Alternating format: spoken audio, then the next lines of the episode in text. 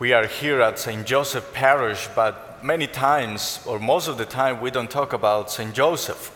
So today is that opportunity when we hear something in the gospel that has to do with Joseph, because there is not much about him in the gospels or in the Bible.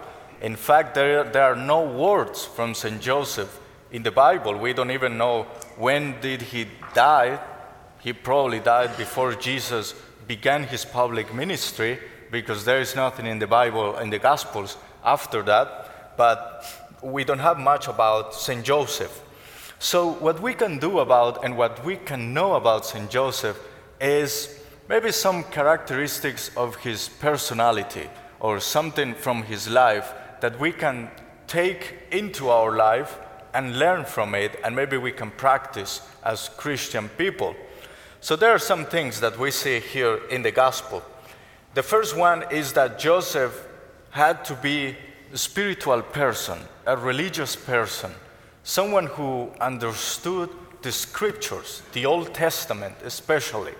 Because when the, when the angel comes to him, and I mean, by the way, we don't get many angels to talk to us in dreams, and if you get angels to talk to you, well, I don't know what's going on with you, but there is, it's, it's not something that happens too often. He got this angel talking to him. However, Mary, I guess Mary talked to him before. And when Mary tells him, Oh, you know, I'm pregnant and it's from the Holy Spirit. Mm, yeah, sure. so Joseph had some options. One of the options was to make it public, and then she would be ashamed by everybody. And basically, she would not be able to get married in her whole life. She would not have a man at her side. In that culture, at that moment, a woman had to have a man, either an old, older son or a husband, because then she didn't have any income. She would have to be uh, a beggar and ask him for money. So she would be ashamed her whole life. Her family would be ashamed. They wouldn't welcome her at their homes. So that was one option make it public. The other option that he decided then, he was going to divorce her quietly. The issue is that when they get engaged, they are married. The day of their marriage has not happened, but they are married. They're just living in a different house while the man gets a house ready to welcome his wife. So he, was, he wanted to divorce her quietly. So he was a righteous man. That's what the gospel tells us. But then the angel appeared to him. He probably was very confused about this whole situation.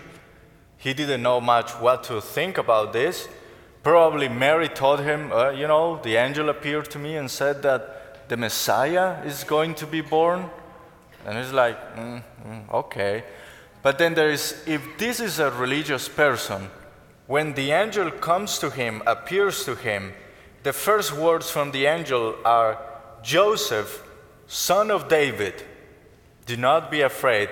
Joseph, son of David. Joseph must have been a religious person, someone who knew the prophecies and, and hears, maybe he heard something in the Bible about the prophecies of the Messiah. And Joseph knew his family too. He knew that his, uh, his, his relatives were coming from the house of David. And maybe he made that connection. And that was how he came to understand that this, okay, maybe this is the Messiah.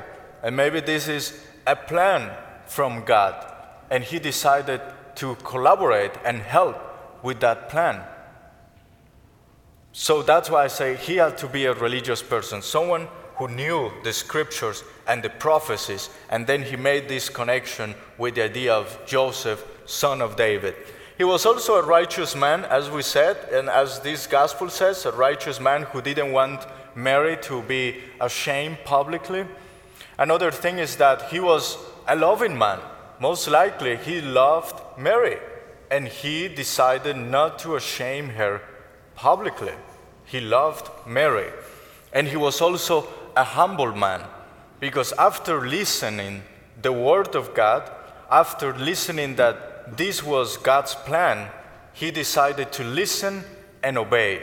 And he decided to help God with this plan and to say yes.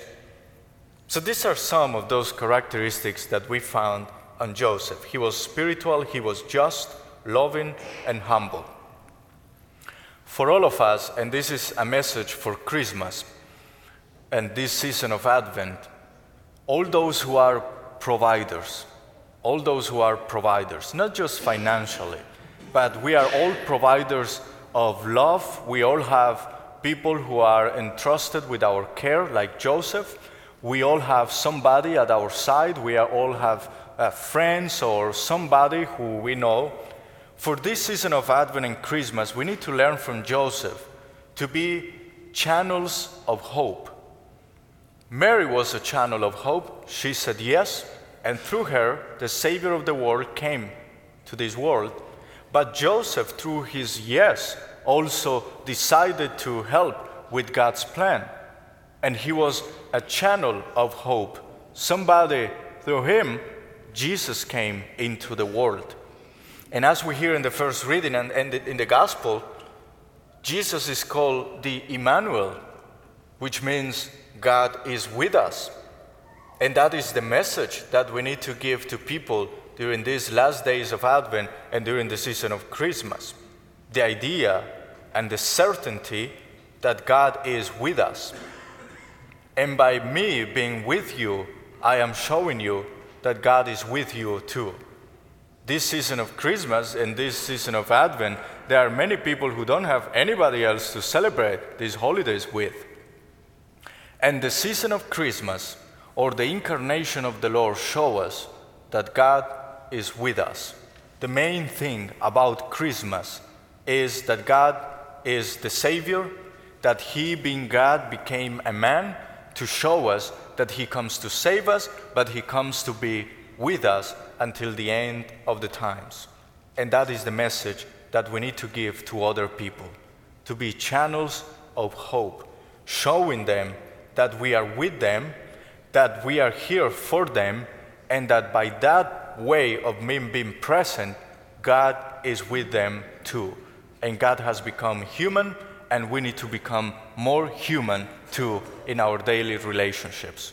So let's ask St. Joseph to intercede for all of us, and let's ask the Lord to bless us and to give us strength and encouragement to go and show God to other people, to show them that the Emmanuel is present in this world and that God is with us.